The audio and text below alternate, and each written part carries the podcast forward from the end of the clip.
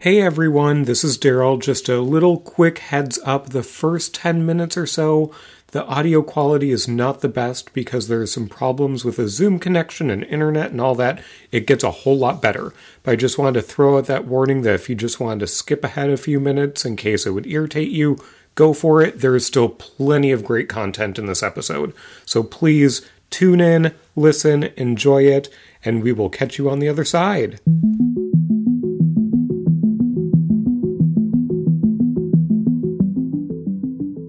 Welcome to the X Factor Files podcast. I'm Daryl, and I am joined once again by the phenomenal Flinkman. I'm back, back, back, back again, y'all.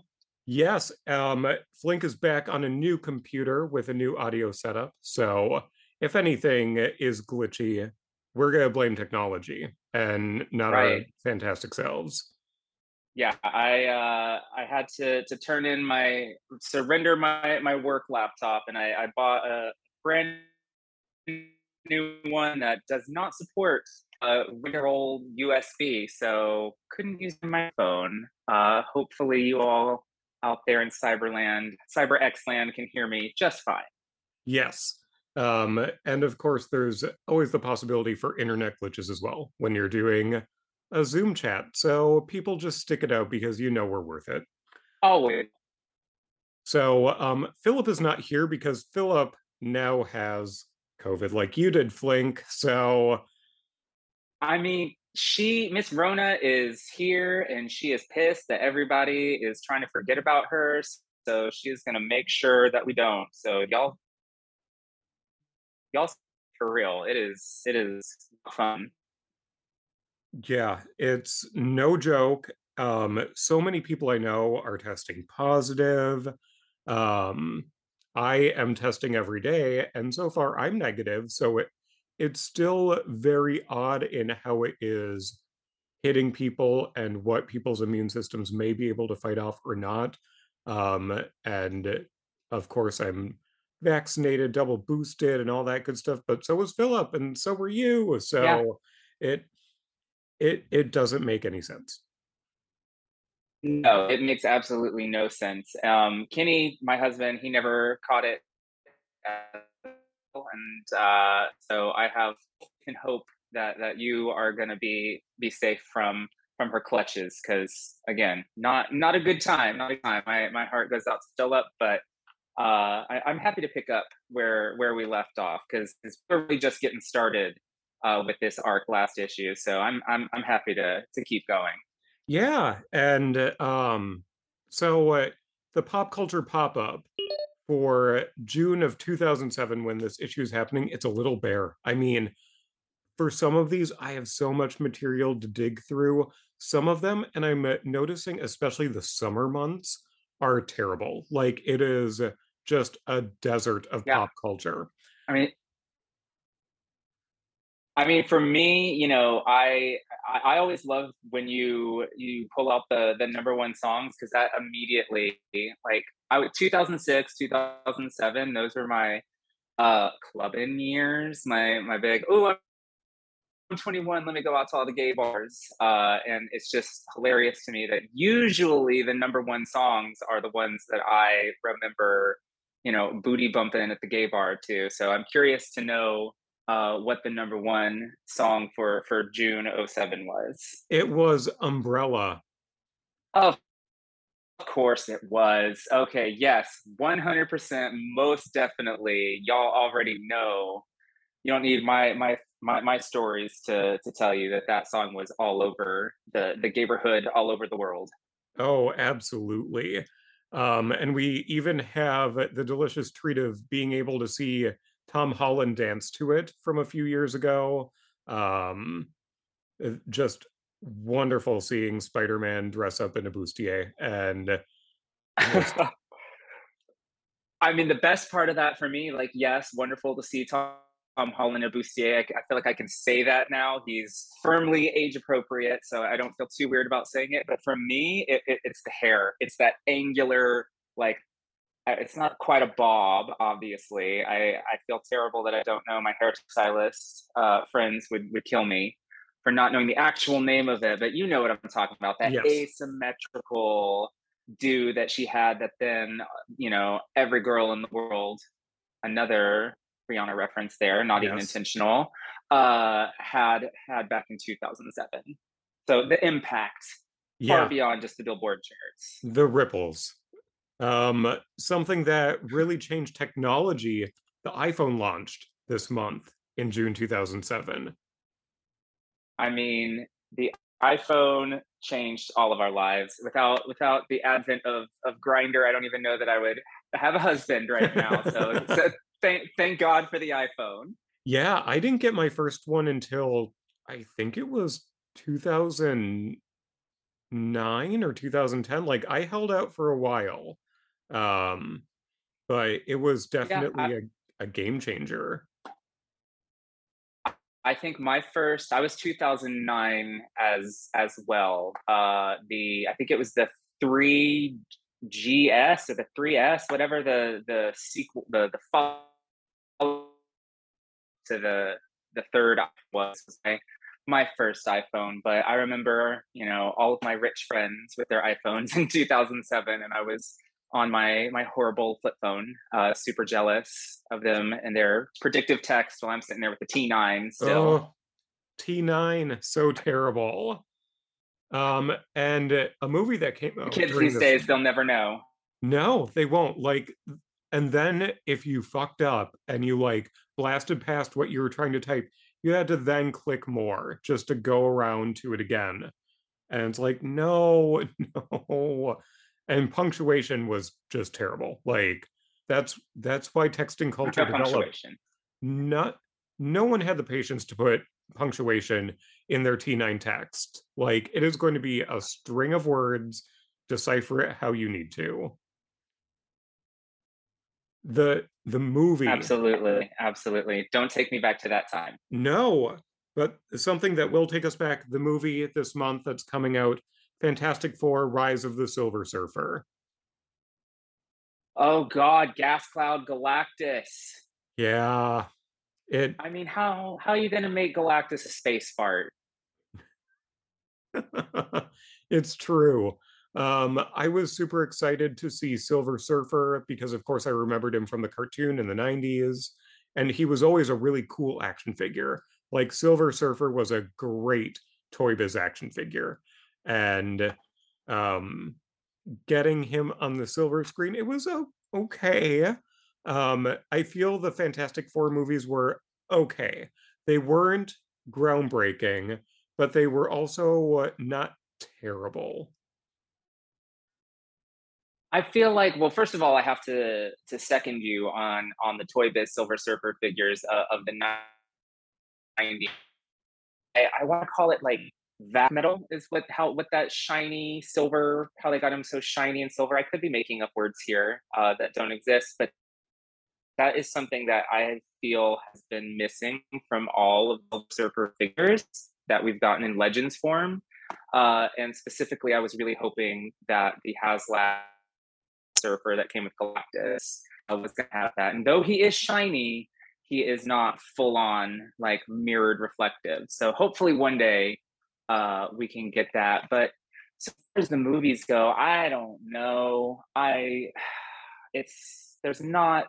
I would say outside of uh, Chiklis as King and maybe Julian McMahon as Doctor Doom, at least visually, uh, and and he portrayed the arrogance well. I think those are probably the only things I would say are redeemable about those films. They're not. They're fun, I guess, but they're not. I don't know something. They they're that certain je ne sais quoi, I say. yeah um it did show us that chris evans could carry the superhero persona though and Okay. How could I forget Chris Evans? I. I, I, I completely just spaced on that. Yes, Chris Evans. It blessed. uh, He, I never heard of him. Well, no, I think I'd seen not another teen movie prior to that. Uh, the banana in the butt. But certainly, uh, heartthrob superhero Chris Evans was born in 2007 and put him on on the map. So okay, I'll give it that too. You're right. You're right. All right. Flink, you have changed locations.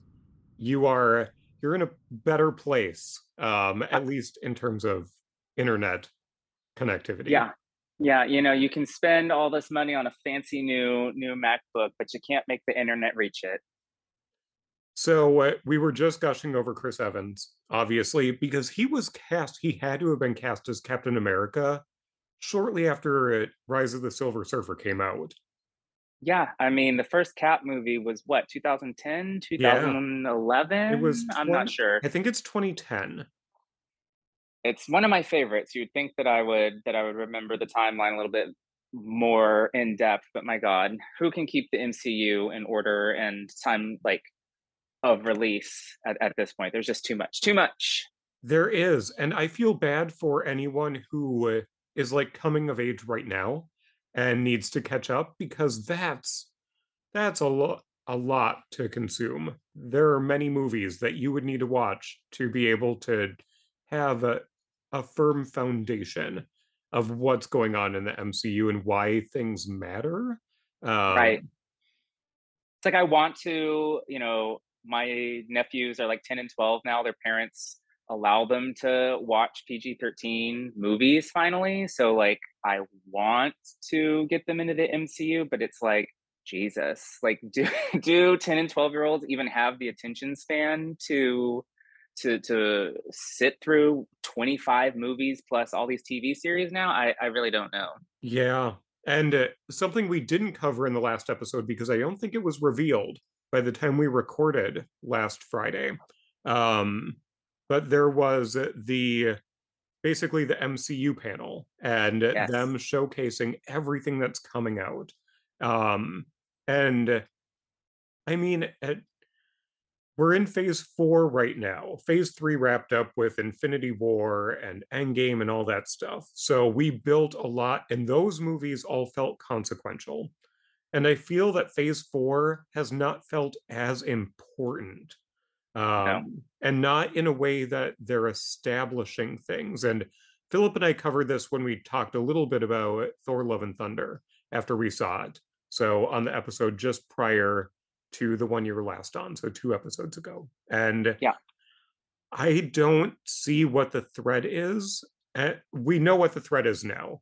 And you could sort of predict it that it was going to be multiverses and you're going to have Kang the Conqueror, which they showed in the TV shows. There's really been no tipping of the hand in the movies, though. Like, you can watch Eternals or Thor Love and Thunder or the latest Spider Man that Spider-Man probably showed it best in terms of what Yeah. multiverses were. Um, Doctor Strange in the Multiverse of Madness, it showed that there are other multiverses, but why should it matter? So I, I'm not feeling the resonance, is what I'm trying to say. Yeah, totally. And I think that we all kind of expected Doctor Strange specifically to to have more resonance than it did. Like it just really just dipped a toe into it. Whereas I think we all thought it was gonna just bust the multiverse wide open. And now it's like we have, you know, how many movies until until we get to, you know, an actual conclusion of this multiverse saga? I mean, it's something like six, eight. I I really it, it, a lot, a lot. So I guess uh, it was more of a tip of the iceberg than you know busting things wide open. But I guess hopefully you know, obviously we know we're going to get the Fantastic Four uh, again. Uh, hopefully they'll finally get their their due uh, on screen, as we have kind of established that they haven't had that. But you know, we just have so much to get through before we even seemingly are going to get to the X Men, which of course is what we have all very much been waiting for. I I I I, I do agree that Phase Four has been it's felt a little inconsequential and all over the place, but I guess, you know, after you have something as huge and massive and 21 film buildup, you know, to to something like Infinity War and Endgame, you do. It, I guess it's somewhat appropriate to to take a little bit of of a breather. So I, I get what they were going for, you know, kind of just setting up new ideas and letting things breathe and giving us things like Black Widow, which really aren't even connected to anything Uh, but I I do think it's time for us to to clearly start down the path towards towards something else. Um, but I will say, uh, I, I've enjoyed, you know, things like Shang-Chi um, and Ms. Marvel. Those two things seem like they're going to be seemingly tied in together. I, I kind of like that. Um, I hope that that's not just like just like little teasers to the Ten Rings like we saw in, in Ms. Marvel. I hope there is like more of an overt overlap in in those as well, which you know probably isn't super connected to the multiverse, but it is an idea that has come out of Phase Four that I am interested in. Yeah, and uh, going back to, you know, the 21 films building up, do you think that the MCU is ever going to be something that's so large, sort of like X-Men continuity? I mean, I wanted to start reading X-Men a few years ago. No clue where to start. Right. Absolutely no clue until I started listening to some podcasts. And um, yours was one, Jay and Miles was one, because you need to figure out like, where do I start? Like from the outside looking in, there are so many different titles and there are so many stops and starts. The MCU, I feel, can be that way in the future as well. Like we're we're like 30 films deep almost, and Yeah. how many TV shows and like where do you start? Like, do you just focus on the characters you like? Because that's how some people take on the comics as well. Yeah. Or do you have to watch everything in release order, or do you just watch certain arcs? Like, it's it can be a lot, and I uh, I fear for the longevity of the the new fandom. Like, how are you going to pull new fans in? Because you've got all of us. Like, Disney Right. does not need to worry about us because we've been there since Iron Man in Yeah. 2008. But if it gets to be like 2038 and you have uh, 50 plus films at that point, then how do you uh, and Disney will find a way, obviously. Of course they will. Of Um, course. and they've done that a little on Disney Plus, where it would it's like this three minute episode on here's everything you need to know about this character. So Right. they've started producing that, but at a certain point, is that enough? And they'll have to develop some sort of mechanism to figure out, all right, we have these 12 year olds in 2038.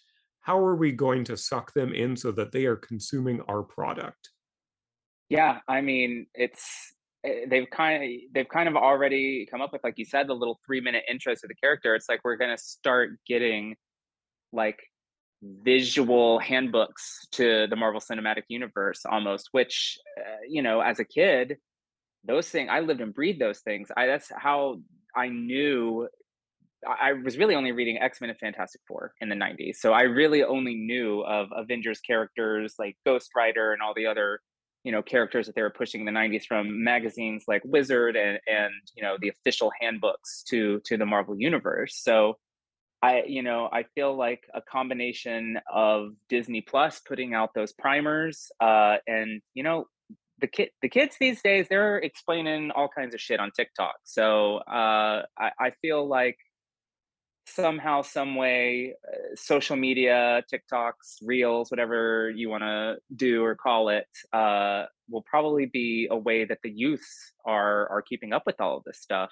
I I, I certainly don't get it, but uh, it seems to be working for for everybody under the age of thirty. So True. um, I, I assume that that's they're they're gonna let the fans do the work, uh, do some of the heavy lifting. I think, like like you said, like podcasts are sort of how you figured out your entry point into into X Men comics. I think you know uh, it's gonna be the onus is gonna be on fans like us, and you know fans, you know Gen Z fans who who grew up with the Marvel Cinematic Universe are sort of gonna take on the responsibility of of making sure you know it remains accessible somehow some way and as long as there's the internet and microphones and zooms i feel like uh that it's just going to keep happening. Yeah. And I have to blame you and Dayspring because you did your last big episode on action figures and the most wanted Marvel Legends, I think hmm 3 months ago or so, and, yeah.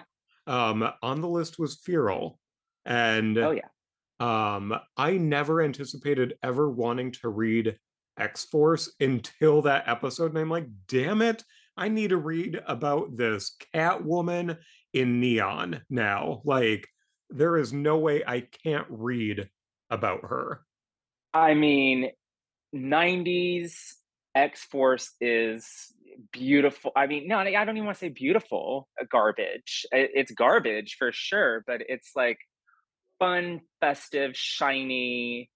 Like I, I, it's the only way to describe it is like fun and festive. It's it's utter nonsense, and the art is totally out of proportion. But I mean, come on, like it, it is a crazy cat lady in a hot pink outfit. I yeah. you just kind of have to go with it and accept that it is of that time and it's it didn't make sense even then so don't expect it to make sense you just gotta you know that 90s early 90s x stuff you just kind of gotta roll with it yeah and it, it it's funny you describing stuff as trash because when i first started collecting comics about 10 years ago or so um the first things that I collected, one of them was West Coast Avengers.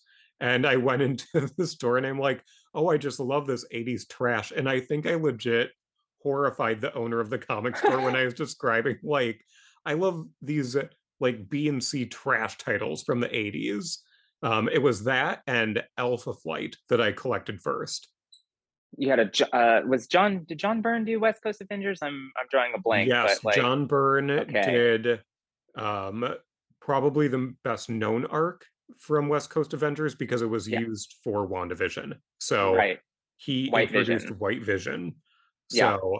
Byrne was on West Coast Avengers and he did the first, oh, what is it, like 23 issues of Alpha Flight or something like that. So I and mean, I assume, given given the the case of Fantastic Four action figures behind you, that you're also a fan of his uh, less trash, but still somewhat trashy, we'll call it, uh, yes. uh, run on the Fantastic Four. Yeah. Um, Fantastic Four was actually the first cartoon I got super into. Like, I would watch X Men, yes, but I was like the stand for Fantastic Four on the playground. So it's like, okay, we'll play X Men, but then next we're doing some Fantastic Four.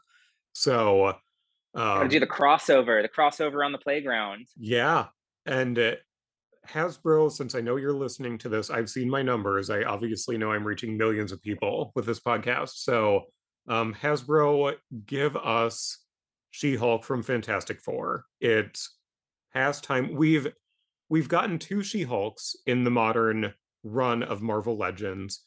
One's a repaint of the other and it's not the Jen Walters that I love. I need 80s comic accurate She Hulk. Oh, yes, for sure. Now, speaking of of trash, uh, I do actually own the only Marvel Legends Fantastic Four She Hulk that has ever been made, which was a San Diego Comic Con exclusive very early into the the Hasbro run. It must have been 08, I think, and it was uh, that that pretty bad She-Hulk figure uh, from the Hasbro second wave in her mm. purple and white like bathing suit look, and they yep. just like it had sculpted lines, had a sculpted zipper, all of that nonsense, and they just painted the Fantastic Four costume over it and included like soft goods lawyer clothes and wow. it didn't even have like it didn't even come with like the standard She-Hulk head. The only head it came with was her was a She-Hulk head with her hair like up in a bun. So like yeah, you had the shitty Fantastic Four costume, but you didn't have that big glorious 80s She-Hulk hair that absolutely would be required for any future She-Hulk figures, Fantastic Four or otherwise, as far as I'm concerned. Yeah, and I'm surprised that Hasbro hasn't announced a new She-Hulk figure because they announced one for the show. Yep. This is and that's what they did for WandaVision. They announced the screen accurate White Vision and mm-hmm. Wanda from that show. And then a few months later, they're like, oh, here are the West Coast Avengers ones, which right. are in my West Coast Avengers display because of course I have a whole display with them in it. Um, so I'm hoping that they're going to pursue the same tactic with She-Hulk. So they let the show come out, they get their money from the show-related figure, and then they release a retro carded gen. Yeah, they just want to make sure that they get uh, our money twice. So they have to release the MCU version before they release the comic book version that we all want. But I will say, the comic She-Hulk uh, that they have done most, or well, I guess they're both comic She-Hulks, but the non-Savage She-Hulk, uh, comic She-Hulk that they have done most recently in the uh, A-Force box set, which I'm sure goes for just a shitload uh, on the aftermarket these days. Um, not a lot of people love that that mold. It's not. It's kind of an outdated. I think that body is eh, from probably like 2010, 2011 or so. Um, so I think the issue probably with with releasing a retro card She-Hulk, it would either be a version on a body that people don't like, or it would require a ton of new tooling. So I I, I am gonna cross my fingers and and hope that they they come up uh, with something. I just I don't know that they have some like Wanda and Vision. They just those are just quick and easy repaints that they had in their back pocket. I don't know that there's they have that for She-Hulk. Uh, but what do I know? I don't know anything about tooling action figures. That the the Savage She-Hulk body, they could probably very easily remove the tooling for her clothes and have have a great, you know, comic She-Hulk buck under underneath those all of her her torn up clothes. I hope it happens. I'm crossing my fingers. I just, in my mind, I kind of expect it to be something of like a more expensive deluxe release, just Mm, given, just given the reaction to the old She-Hulk figures. sure. And I think they're going to pursue that deluxe probably with Rachel Summers. I know you covered that in your episode with Dave Spring as well over at Power of X-Men. Oh my God, I need, we all need, she's the only one we're missing from our Excalibur displays at this point. And eh, given that she's the last one and we've all waited so long to have an action figure of her in her hound costume, needed to have all the spikes, needed to have the clip on flames, needed to have a mullet head, a flame head, a powered down head. Like I just need all of it. I need Yeah. all the Rachel. Give me all she's one of my top five X-Men characters and I, I as much as I love the Chris Bachalo style like Marvel Girl figure that they did, you know, when they first got probably I think probably around that same time they did that terrible She-Hulk figure that I was referencing earlier. Um, as much as I love that for nostalgia purposes, like it is it is time. And anytime someone gives me a platform to to preach to Hasbro about needing a Marvel Legends Excalibur Rachel, I'm gonna take that opportunity and run with it. Yeah, absolutely. That's what we're here for, really. It's just to pursue the action figures that we really want to own. It's just to harass Hasbro into giving us what we want. It's my track record is not terrible. No. So No, it's not. And uh, um, we do have PulseCon coming up in two months. So, yeah, uh, I Hasbro team, turn it out for Marvel because what we got was not exciting. Yeah. I mean, retro card beast, woohoo! I mean, uh, listen, did I pre-order him? Yes, I did. Me too. Uh, I know. But the, that the only because I we discussed this in our last episode. uh, We're we're both kind of vanilla posers with our with our action figures, and so the like super angry like snarling face that came with the beast we we already have has it looks very out of place when everybody else is just sort of chilling smiling neutral expressions in, in my display so i literally bought a new beast action figure for an alternate head. I bought it for the head, the jacket, and the the beaker labeled X Gene. Fair, fair. Because th- beakers. are That's a neutral pose accessory I can use to great effect. Yeah, and I mean, I think I said it last time. My inspiration for uh, my display is all those '90s uh, X-Men cards, and the two that I can picture, two of the the three most iconic, are him holding. He's got he's in his lab and he's he's holding a test tube. So. Uh, or beaker, so it's it's perfect. They at least nailed the accessories, even if I'm a little angry about having to buy another beast. Yeah, I pre-ordered Beast and I I did oh, the Herald's box set as well. Same. Yeah, Um, I sold my Terrax years ago, so I, I definitely need him. Yep. So those are the only two. I'm hoping that they make me spend more money when they show shit in a couple months. They will always make you spend more I- money. They have to show what the third Age of Apocalypse wave there. Like they already teased the Gambit hand. We know it's coming, and it will have been months since they've done that tease when PulseCon rolls around. I mean, I just hope that that's what it is. Like in my mind, um, I, I, I want it. My mind and my heart of hearts, I want it to be Age of Apocalypse Gambit. But like, I'm so nervous is the wrong word. That's a little dramatic. But I'm so I'm a little antsy that it's just going to be like VHS Gambit Hmm. for the animated series. Which they're it looks like they're doing all the main characters from that show anyway, so we know that there's going to be an anime Gambit coming. Uh, yes, yeah, we I think all of us who have been collecting uh, the figures we want that third Age of Apocalypse wave close out the entire series give Yeah. us those figures that we're missing. Who do you want out of that wave? Uh Gambit, I really the build a figure I feel needs to be Nemesis.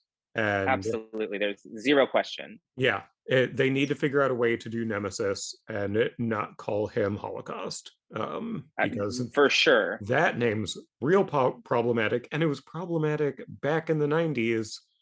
Really should have thought that through, Marvel. But they need to give us Nemesis. That's an iconic look. It's an iconic figure. I just found a used one a few weeks ago at a comic store and snatched that shit up because I'm like, give me that Toy Biz figure because it, Yeah. even though it's smaller, it still looks so cool. So Yeah. I would actually venture to say that the Toy Biz figure from the 90s is cooler and more accurate than the Hasbro BAF that is an insane amount uh, on the aftermarket from the from the early days. I keep referencing these early days of Hasbro. Uh, they were rough times, rough times. Um, mhm.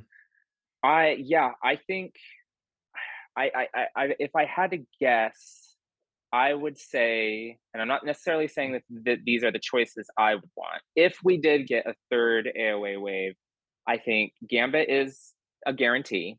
Uh, I think he's a guarantee whether it it's a full AOA wave or not. I think he's the only the only one we really truly. It, he's the only one that him and Nemesis are the only two that I feel are glaring holes in what they've already given Yeah. us.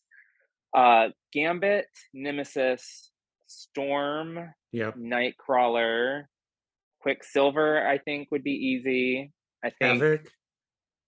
I would love Havoc. They do seem to love making Havoc.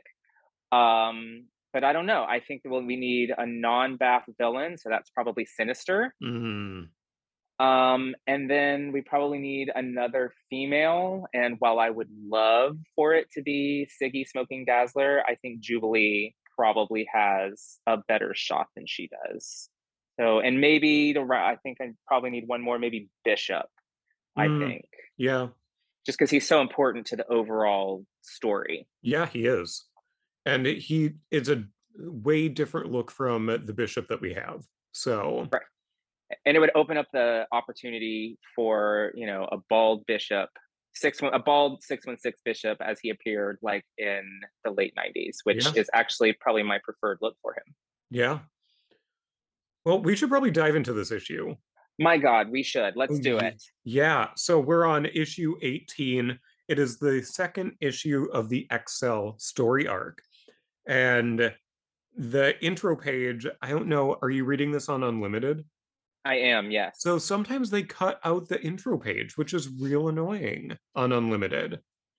why would they do especially for a series like this where he actually makes the recaps fun and worth reading Yeah, so this recap is very alliterative. It has a, it's ridiculous and it is self-aware.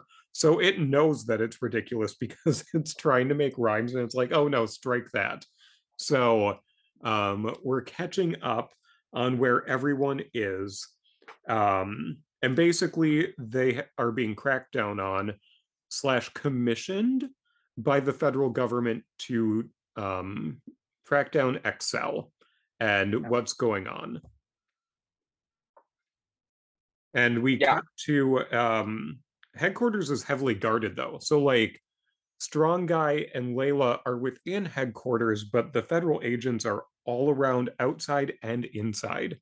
Um, so there's that lack of trust for them because they're still isolated.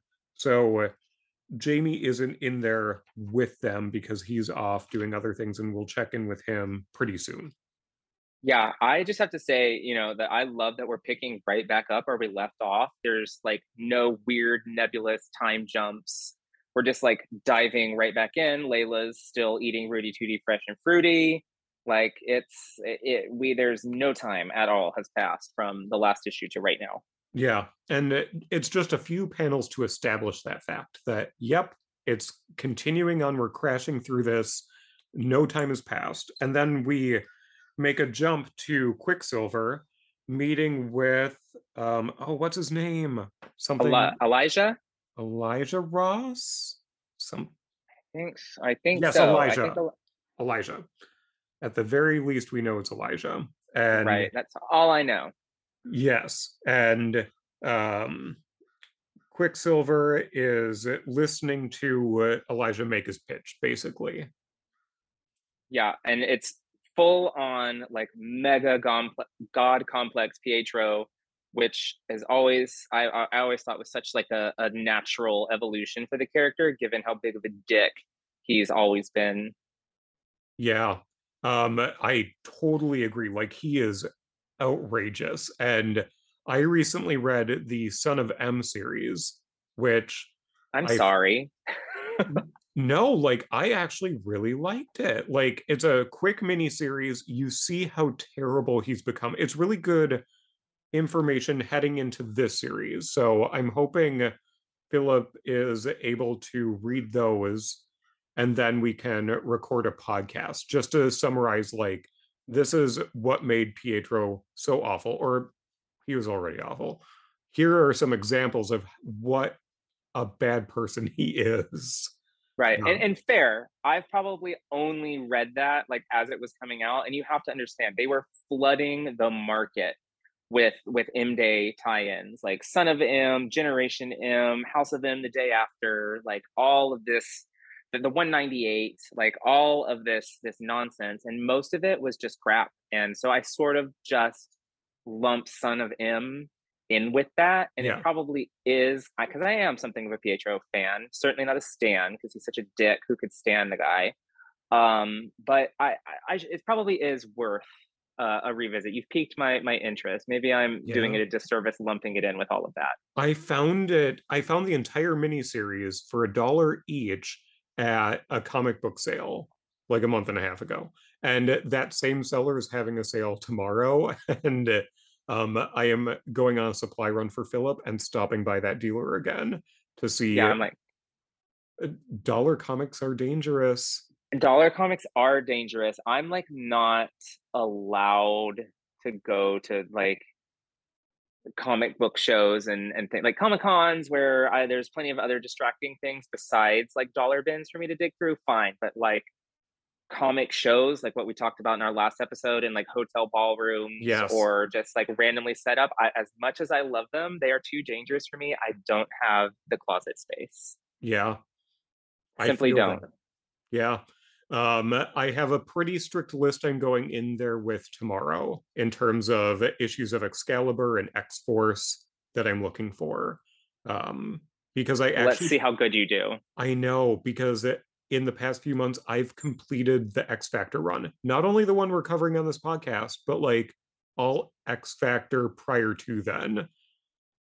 you just let me know when you're ready to discuss that shit because I love all of it. Yeah, I uh, yeah, I am already developing an idea for covering older X Factor. Um, yeah.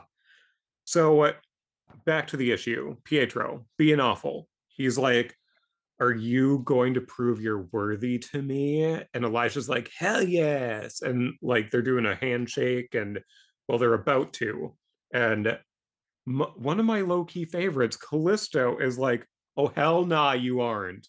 Um, she comes in, and then Pietro beats her up because he has super speed, which isn't super speed right now, it's actually time displacement, which is Right. so weird to wrap your head around. But anyway, he, uh, punches her a few times to teach her a lesson, and I can't blame her for being pissed off because she, uh, went through, like, the whole, "Oh, please do something for me," and got screwed over by it. Like, there were some side effects to that that Yeah. were terrible.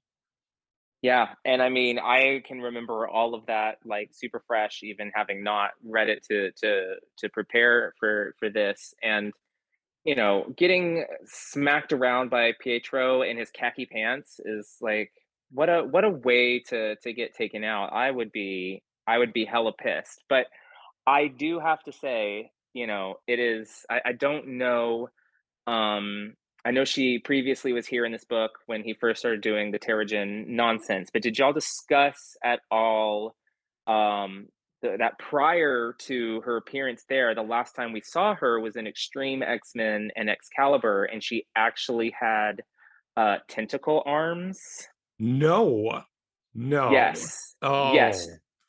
Yeah, Chris Claremont has, like, a total fetish for, like, tentacle arms. He did it to Jean Grey for a few issues, like, in the late '80s, uh, and yes, there was an Extreme X-Men. There was a scene of Callisto with her tentacle arms and Storm in a hot tub, and it is all that you all the subtext that you think would be in that scene is absolutely, uh, present. So, I know she's having a tough time, I know she lost her powers, but, like, given that she doesn't have tentacles anymore, I almost want to say that, you know, they did her a favor by by depowering her. Yeah.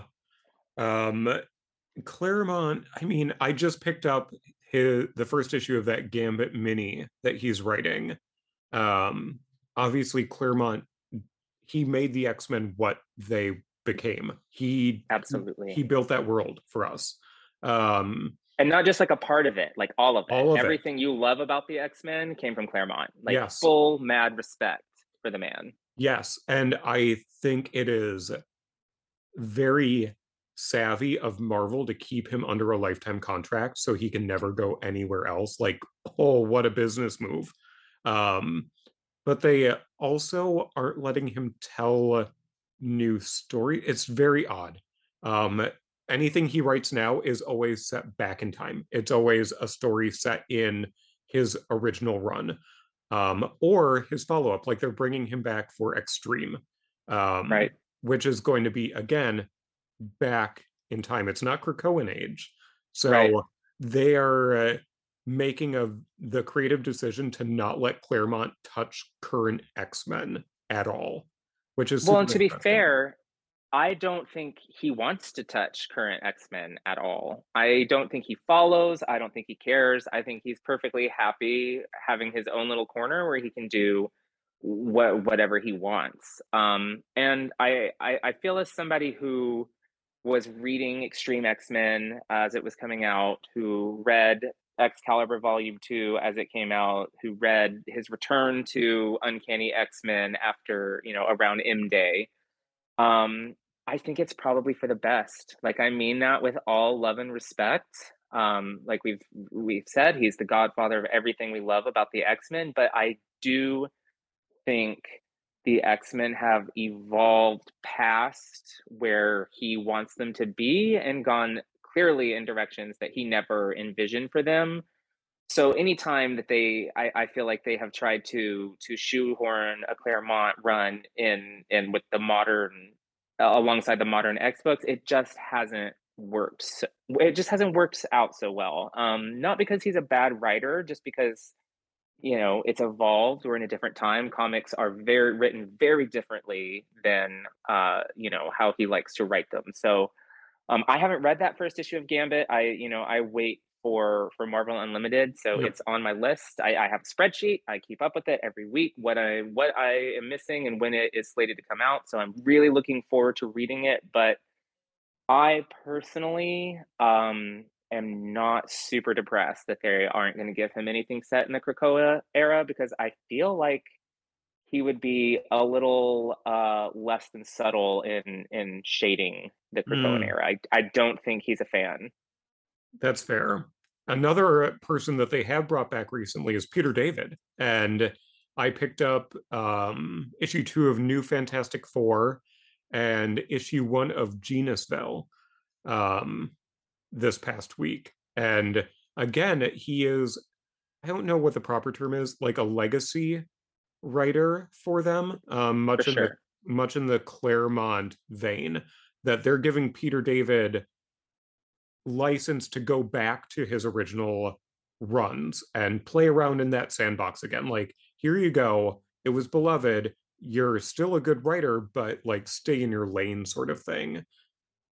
Which I also uh, think is somewhat appropriate for Peter David. He even when he was, you know, writing X Factor investigations, he wasn't exactly thrilled about playing in the modern Marvel sandbox with other writers. So when it comes to him, I feel like that might even be more of a choice than an editorial, you know, dictation.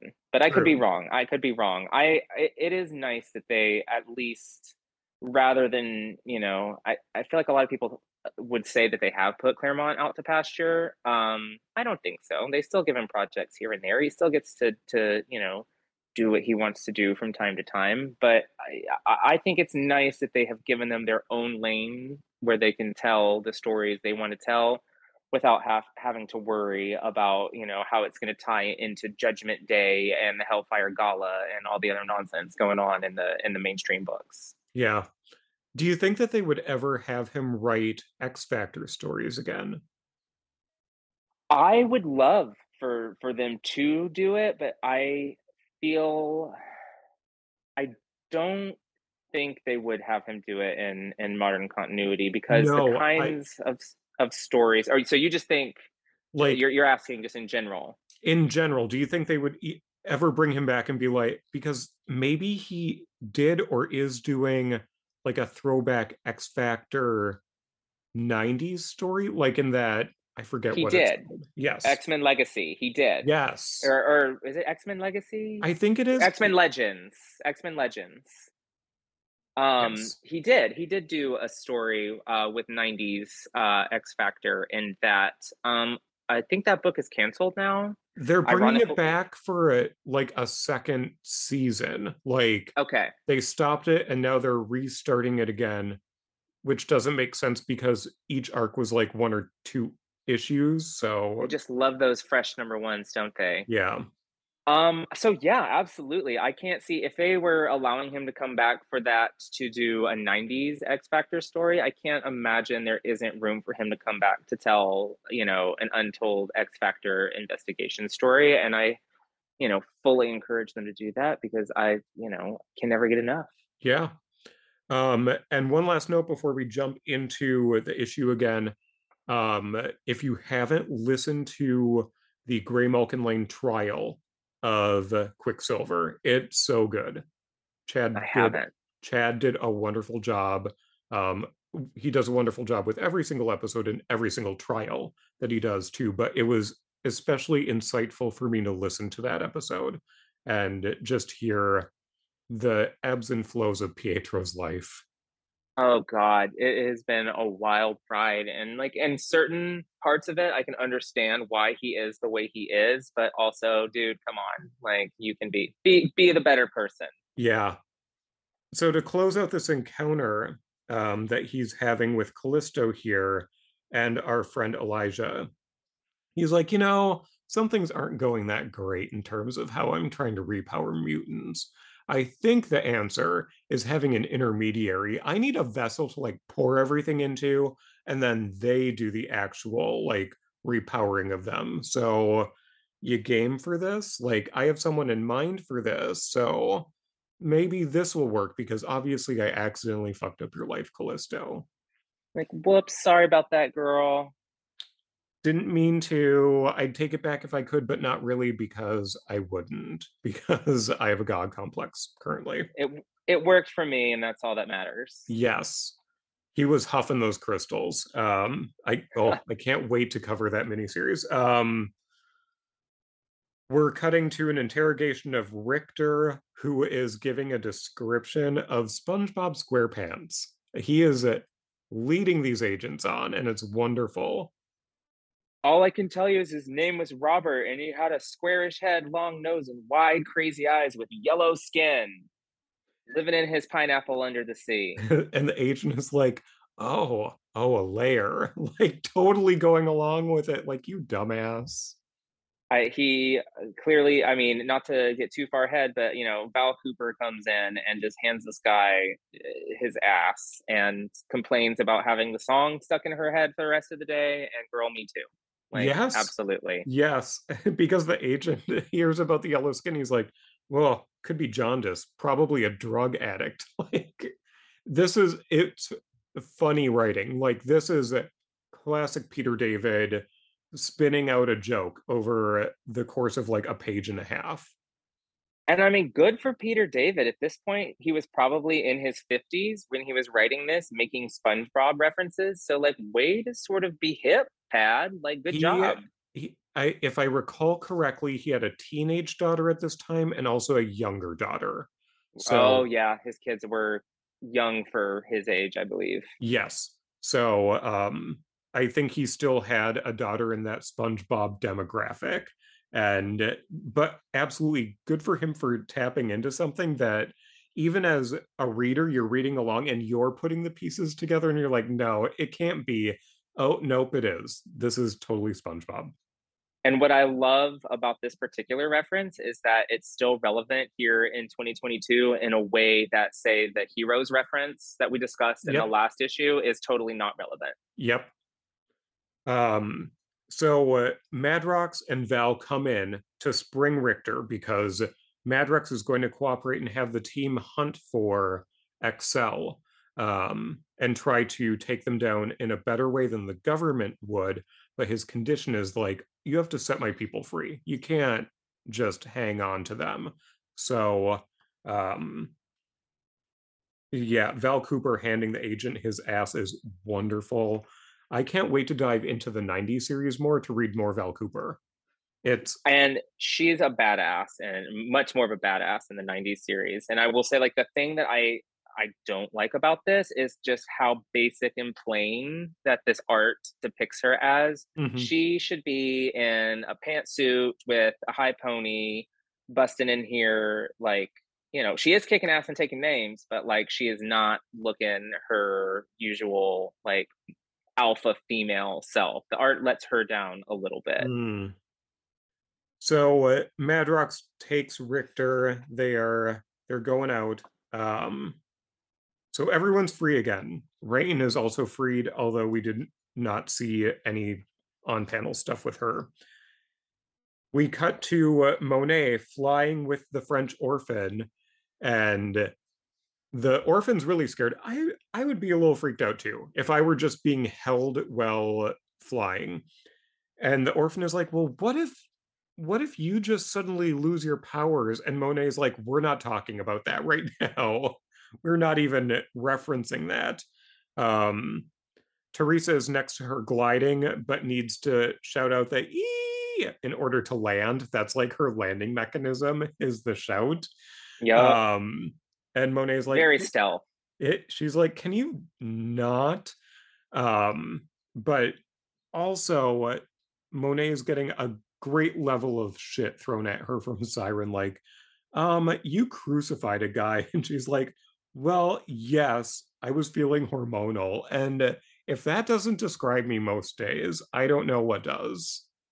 I I love this interaction. I think Siren and Monet play off each other so well, and particularly in this scene, uh, Monet being like, you know, just because we broke out of international jail and took a citizen back with us to the United States, like no big deal. Uh, that's like exactly the kind of entitlement and delusion that I need from Monet. Like yes. that is my favorite Monet right there. Yes. Um, just totally insulated from the consequences of the larger world. Um, yeah.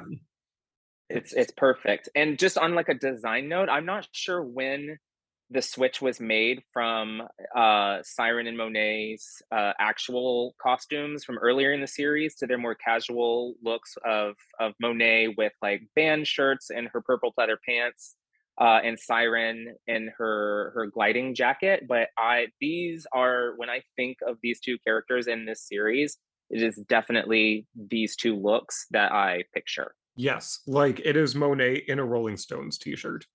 Yeah, yeah. And I mean, I think she changes it later on in the issue. It's just sort of like a rotating, mm-hmm. you know, much like myself. Uh, Monet's got a, a, collection of graphic tees that she, of cute graphic tees that she likes to to rotate in and out. And I, I don't know. It's it really it's it. These looks sell it more as a street level book, I think, than the you know coordinating like sweatery costumes that everybody was wearing uh, early yeah. in the series. Yep. Although, let me go back a page. Rictor is still wearing his fucking turtleneck. So he, he is. He keeps that one around for a lot a lot longer than than everybody else. Yeah. Um, they land on the roof. They see that um, the feds are packing up and leaving, and they're like, "Oh, is it INS? Because technically we kidnapped this girl." And they're like, "Nope, it's the army. They're leaving." So uh, all of these things are happening concurrently, sort of them landing at the same time that Madrox is springing Rahne and Rictor from jail. It's like pack up, move out. This is no longer a thing.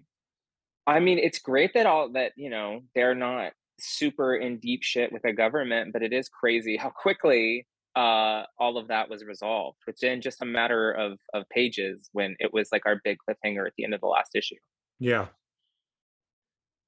we cut to the inside of headquarters, and there's a, a somewhat beefy looking Madrox in his full like uniform in there. Um, real chesty. Real chesty. Unexpectedly chesty. I mean, I'm not complaining. No, me This neither. is the mix the McSteamy Madrox from from X Men Three. yes, yes, please. Um, so uh, it's Layla sort of talking to everyone else, showing that she knows things. Um, yeah. Do you want to summarize sort of what she's going on about? Uh, let's see. So she is, you know, making a point that uh, that the X-Cell are not terrorists. They are people who are just scared um, and is basically you know comparing it to to uh, a study a medical study where they you know are giving a placebo to one group and medication to another and finding that there is is no difference. So she's uh, doing a very long-winded layla miller way of of saying you know the, all is not as it appears. Let's trust me you know i know things Mm-hmm. um just being very very layla and she's you know throwing darts at a dartboard and getting perfect bullseyes every time just to really drive home uh the point that that she knows her shit and that yeah. she's don't question her so uh, then we get monet terry and the french orphan coming back and they're like we we brought a french refugee ex-mutant with us and the girl is like bonjour and the, and layla does not expect this the dart does not land and she's like wait what? What? Like she just keeps asking what as an explanation is being given to her. Um so again going back to the last issue like she doesn't know everything. She is not right. omniscient. So um this is one thing she did not expect and rictor loves this. Rictor's like oh oh so you didn't see this one coming, did you? He is laughing his ass off. Uh, and I do actually have to note the switch in his outfit here. He has oh. ditched the sweater and this look that he is wearing, this this black leather jacket with the red like racing stripes yep. on the sleeves, is his new look for a while. Yeah. So we like just between the pages, we're talking shit about his sweater. He heard us and he changed. So uh, um, they're trying to uh, all get on the same page about X-Cell and what they're committed to do um, via Val Cooper. And um, Monet is she's on the side of why should they be punished? Why are we going after them on behalf of the government for, you know, trying to figure out and hold people accountable for what happened? Um, so the the French orphan, she Monet is talking out of school in front of this orphan, and the orphan's like, "Wait, what?" And then they all become aware, like, "Oh, oh, you're you're still here." And uh, this is sort of uh, what tips Layla into helping them again. That I've Right. written down clues, like, "Here you go. I've paired you all up. Here's your clue. Go do stuff." Um, and sends them off in little duos. And the first place that they go is a bakery, and it's Rictor and Madrox going and they they think they're there to bust someone. And this baker's like, "Oh, oh, you're picking up for Miller, right?" And it's just this platter full of sandwiches. Yeah, and I mean, when you say they bust in there, they literally bust in the door with Madrox going, "Freeze!" And, like, the en that energy that he busts in with is not met by, uh, this bodega owner. He's just like, "Oh, here's your here's your catering order. Have a great day." Yeah. Um, Monet and Terry, the dream duo, are just they are told to stand on, like, a street corner next to a trash can. Um, Monet is not interested, No. as usual. yes. And uh, someone drives up and uh, propositions them, like, things that they uh, are in the sex trade, they are not.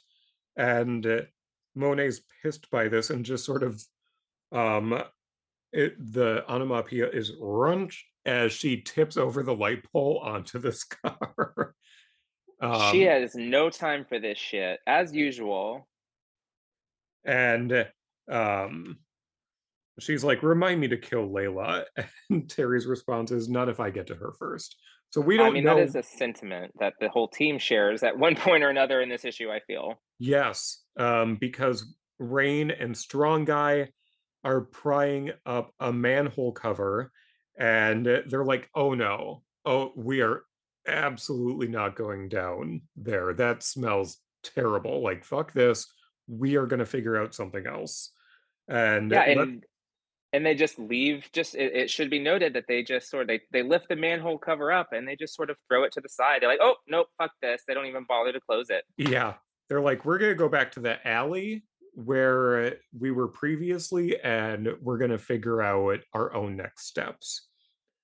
um, Madrox and Rictor walking down the sidewalk with this platter of sandwiches, and they're accosted by someone in an alleyway who's like, "Give me your food." it's just, it's so weird. It's so weird. But then when we figure out who it is, it's on brand with how they framed the character. 100%. Um, and who is that character? Do you want to do the big reveal? Absolutely. That character is Fred J. Dukes, aka the Blob, with all his extra skin post M Day.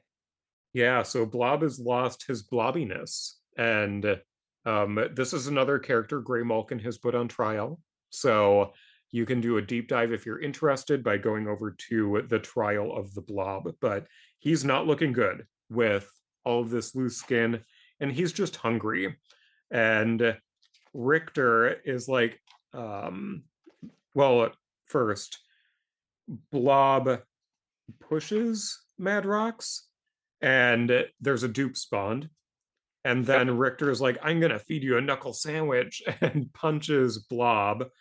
And I I really love the gay coded Madrox duplicates because they're always fucking sassy.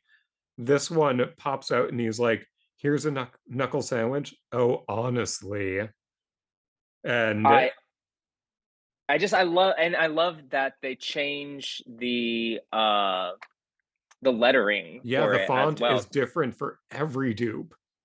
just to really drive home the fact that this is not just a direct copy of of Madrox. Um, and I do have to say, Blob calls Rictor a rather interesting Ooh. kind of slur for Latinx people. Yep. Um, I'm definitely not going to repeat it Nope. because I don't think editorial would approve it today.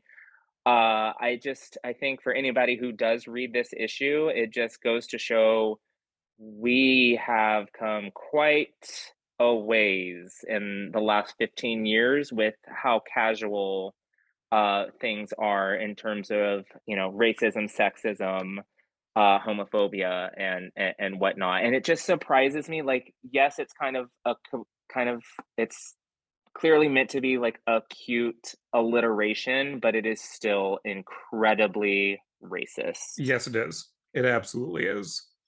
Um, and then it, like Rictor gets punched in the guts. Um, I can feel that punch. Have you? I've like just the wind knocked Yeah. out of you, like so bad you almost want to puke. Poor Yeah. Rictor. And uh, then we have someone else jump in. Who is it, Flink? And what do you know? About, who who is this character? Why should I care uh, about her?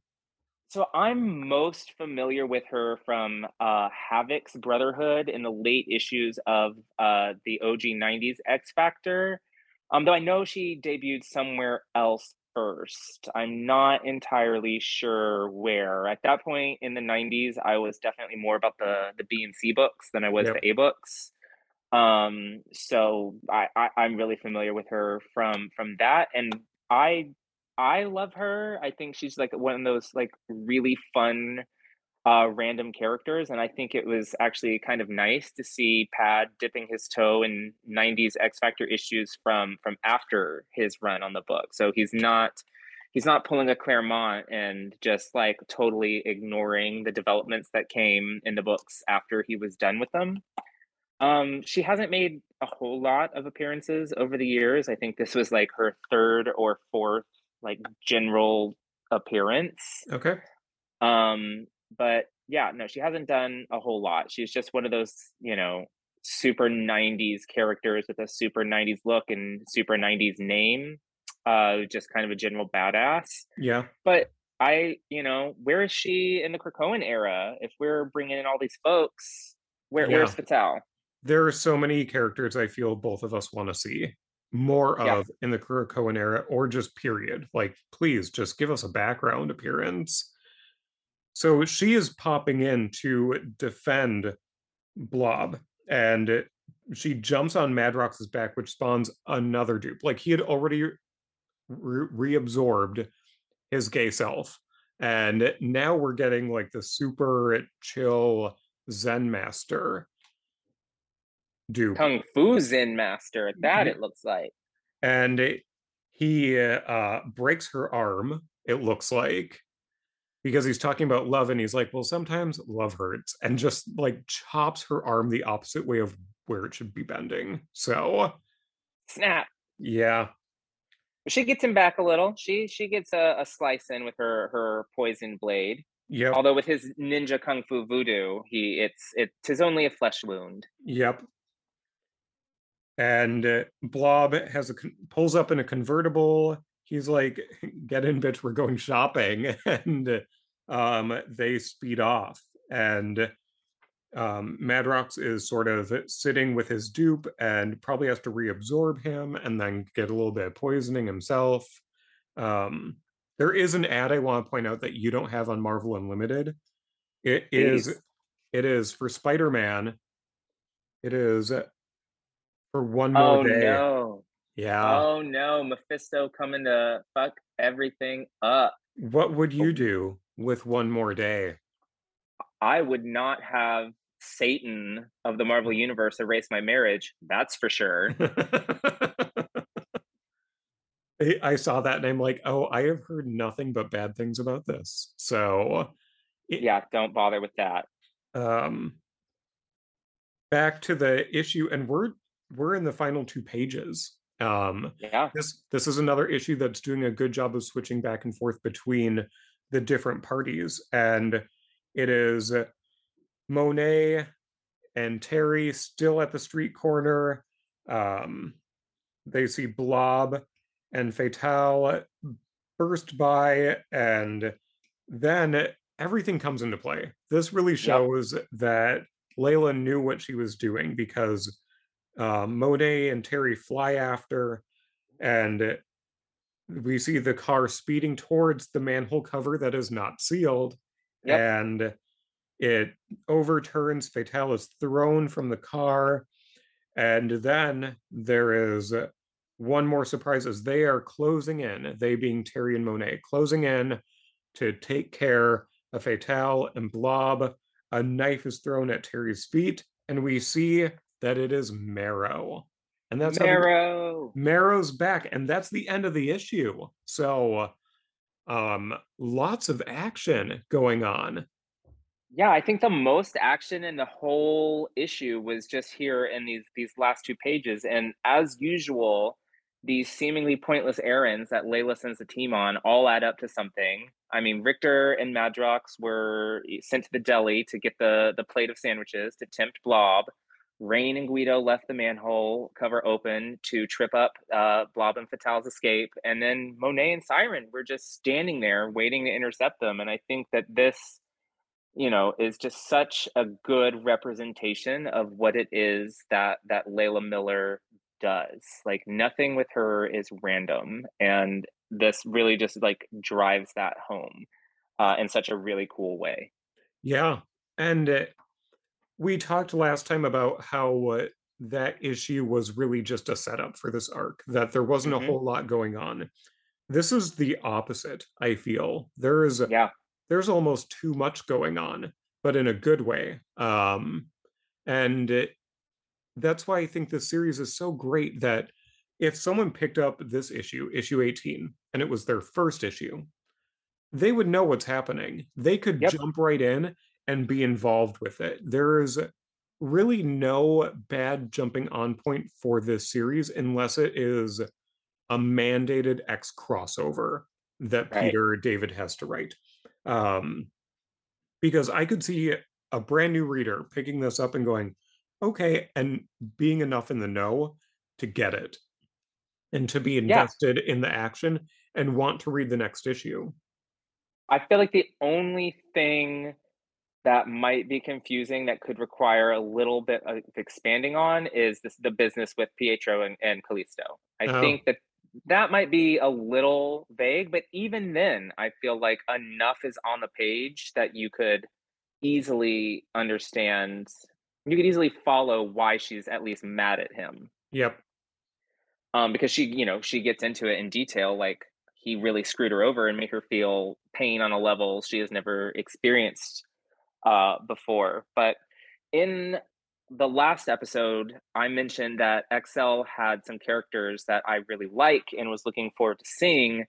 Um, and that was really, I, really, I was talking about Marrow, uh, who, of course, she's only in the one panel at, at the very end of this one, so we don't really get um, a lot of her. But you know, aside from like Generation X, she is probably uh, my favorite character created in the '90s. She's just, I, I, I, just love her, and I think she's also the only uh, one of the depowered female mutants we saw in this issue that hasn't turned up previously in this series. So I just remember at the time also being so excited because we had only seen her after M Day uh, in one of those crappy, um, you know, M Day one shot miniseries, whatever I was I was Mhm. referencing earlier. So it was always exciting when Pad got his hands on a character I liked, especially one so poorly utilized as as Marrow had been Yeah. to this point recently.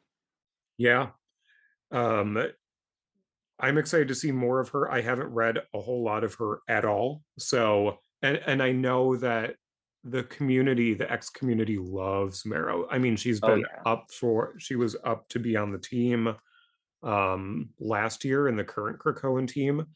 And it- didn't someone set up a bot to like file tons of false votes for Marrow? Like she Yes. won she won by cheating and they had to invalidate that win.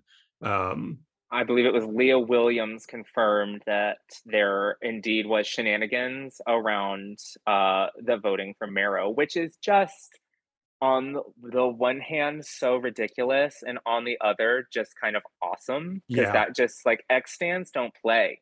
No, no, someone set up an algorithm and a website and something to uh, cast like a million votes for Marrow. It's delicious that someone went to that extreme. If I could have done it for Monet for the second Hellfire Gala, I I, I would have. That's not to say there wasn't quite a bit of voting for Monet in an incognito browser on on my part, um, but certainly nothing as sophisticated as setting up, uh, uh, you know, bots to to auto vote a million times. Yeah, it's it's crazy, and um, I know we touched on the artist in the last issue. It's actually the same artist this issue, so. And Um, I feel like I feel like he does I don't know if he sticks around for, um, a super long time, but once you said the name, uh, Khoi Khoi Pham, um, I I think that's how you say yep, it, forgive me, I'm a Texan. Um, I I I feel like he is one of the more significant contributors to to this book. Maybe not in one big long chunk, but I do feel like there's more uh, of of his work than maybe I was it, it, more than a fill-in artist for sure, which I kind of implied last time. yes. A- And I Um, mean, he gives us Rictor's new default look. yeah, and um, I was a guest again on Grey Mulkin um, to bring up Chad one more time um, to talk with Dennis Calero about drawing the first few issues, and it was just so interesting. Like, look up that episode as well, um, because he gave some good insights into the creative process and sort of like how one of my takeaways was how sort of rough it is to be an artist. Like, at a certain point, you just get the phone call and you're like, they're like, you're no longer needed. We we don't need your services on this title anymore. Thank you, and that's it. So, um, up. yeah. So and now I pay so much more attention since starting this podcast to creators and Oh not yeah. only who's writing, but the artists and the letterers and everything, because it's so important um, to get an accurate picture of everyone who's contributing to something that you really love, and not just the the writer. Um, because the writers provide direction, yes, but it's a whole team effort, and I think that's how we can sort of divorce, like to bring up an example, Joss Whedon from the properties that he's best known for, and even writing X Men. Um, you can still love Buffy. It doesn't mean that you love Joss Whedon. You can still love his run on X Men and not love Joss Whedon. So, Right. And I think it's like it's kind of a weird turnaround uh, from the 90s where, you know, writers like Chris Claremont and Peter David were leaving the X books because of how much emphasis was being put on the art and the superstar, you know, the idea of the superstar artist yeah, is what was what was selling the book. So um, at this point, you know, it was a really interesting turnaround that it was definitely more the artist that felt disposable than, you know, heart and soul of the series, the writer Peter Peter David. yeah, Um, which for Pad must have felt great, but uh, you know, hearing, you know, Dennis Calero's perspective on how he was just sort of casually dismissed from it, well, that sucks too. yeah. Check out that episode. Like we uh, we chatted for like half an hour or so about X Factor and him as an artist and everything. So, um, super interesting insights into the creative process of this book that I was so happy that Chad asked me to be a guest um, on that episode because it pertains directly to the series and um, what we all really love about it. Yeah, I'm gonna have to check it out. I I knew that you had done it. I just haven't found the time for it, but. I absolutely have to. Yeah. So, any last thoughts on this issue? I mean, my last thoughts are I'm gonna have to keep going because one panel of Marrow is is is not enough. Um, I this is easily one of my favorite uh, little arcs within within the series, um, and I feel like the pacing between the last issue that was all set up and this one that really got the ball rolling, uh, it just highlights so much of what I love about this book. Um, it takes the time to to bring in the small character moments. You know, everybody kind of being annoyed with Layla, Monet getting her a chance to be her snobby, wonderful self, dipping in and out of various accents. Um, you know, she speaks she speaks French at one point. She says you know, I think she says bugger off at another point, you know, which was more of a British thing. So I, just little and Madrox with all his various dupe personalities.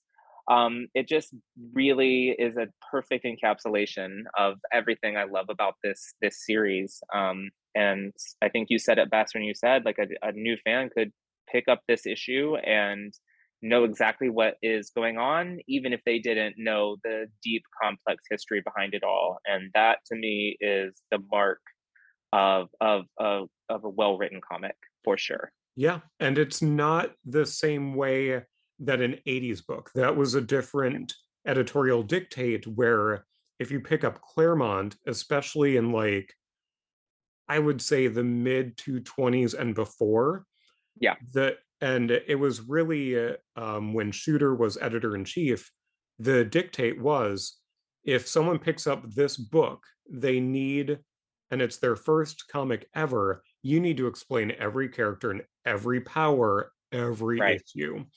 Um, so this is a different strategy to getting people engaged. Like, yeah, you're getting exposed to these characters, but you don't see all of Monet's powers in this issue and you don't see all of Strong Guy's abilities in this issue. They'll come later, but you still get a taste of the character where you feel if this is your first issue, you still know who they are. And you're like, okay, I want to know more about them, and I don't need to know everything right away. Right, but even to that point, there's still like the, the casual line with Siren you mentioned earlier, where she mentions that she has to scream to, you know, decelerate yeah. from from from her gliding you know even that that's that's like a much more streamlined way of of how they used to overly explain everybody's powers in in the 80s um it's just really well done um pat is an absolute pro at this he has his characters voices his format and the stories that he wants to tell just down pat here and it's very very impressive stuff mm-hmm. well thank you so much for tapping in and being able to discuss another issue with me. Um, hopefully, Philip is back for the next installment of the podcast. But um, as I mentioned last time, you're coming up pretty soon again anyway. So. Um, yeah, I'm sure that you're going to read every issue between this one and when you're next on because it's really building up. Like everything is compounding up to that point. So I might even have to read some of uh, Mike Carey's Adjectiveless X Men, which is really, really where the, the lead into Messiah Complex uh, comes from. And like I said last time, my favorite X Men crossover of, of, of all time. Uh, I feel like it's it's just one where all the writers are are really vibing together and they're all want to play ball because um, all of their stories have kind of been leading to this rather than necessarily just getting totally derailed. So all that to say, I'm super excited to to come back for that. I'm always happy to come talk uh, just just regular old X Factor with you a, as well, but definitely looking forward to uh, diving into Messiah Complex. All right. Well, thank you so much, Flinkman. As we said before, you are on Instagram as at Flinkman, and yep. people should find you people should find uh, the podcast at X Factor Files Podcast. Um, I, like I mentioned last week when I did my first reel, I've done a second reel on Instagram. So uh, I'm so close to being an influencer, it's not even funny. You are on your way. Look out, Kim Kardashian. I know. I'm gonna pop bottles and squirt that stuff all over my butt too. Um, so until next time, everyone, stay safe out there. Hopefully, you don't get COVID, and we will catch you next time. Peace out, y'all. Bye.